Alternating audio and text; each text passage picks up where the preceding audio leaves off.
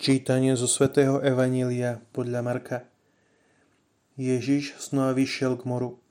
Celé zástupy prichádzali k nemu a on ich učil.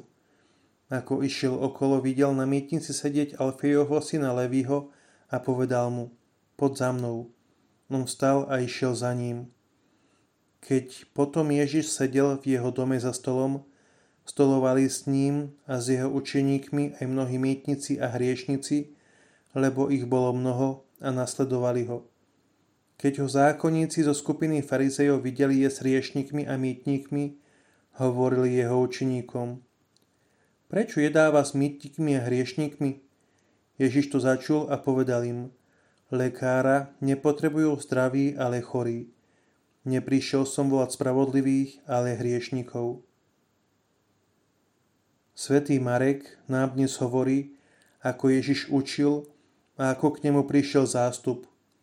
V tých časoch boli rovnako hladní po učení ako my dnes a nevedomosť bola vždy našim najhorším nepriateľom. Keď Ježiš kráčal okolo, videl Alfejovho syna Lévyho sedieť na mýtnici, kancelárii a hovoril mu Pod za mnou. A Levý opúšťa všetko a nasleduje ho.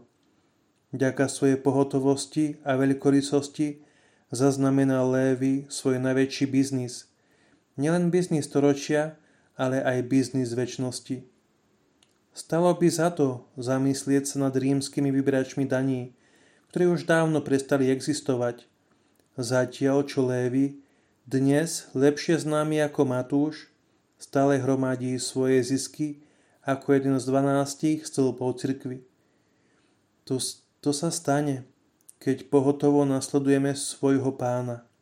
Povedal, a každý, kto pre moje meno opustí domy, alebo bratov a sestry, alebo otca a matku, alebo deti, alebo polia, dostane stonásobne viac a bude dedičom väčšného života.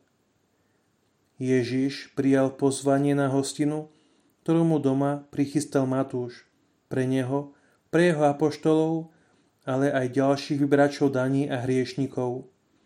Farizeji, ktorí zdá sa hľadeli len na vonkajšie zvyky, ich hneď vyčítali jeho učeníkom, že ich pán jedol s ľuďmi, ktorých považovali za hriešných. Ježiš ich počuje a odpovedá im, neprišiel som volať spravodlivých, ale hriešnikov.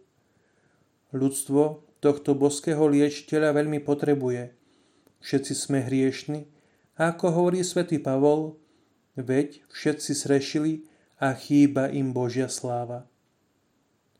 Odpovedajme vždy na Ježišovo pozvanie tak rýchlo, ako aj dnes odpovedal svätý Matúš, ktorý sa stal jedným z dvanástich stĺpov cirkvy.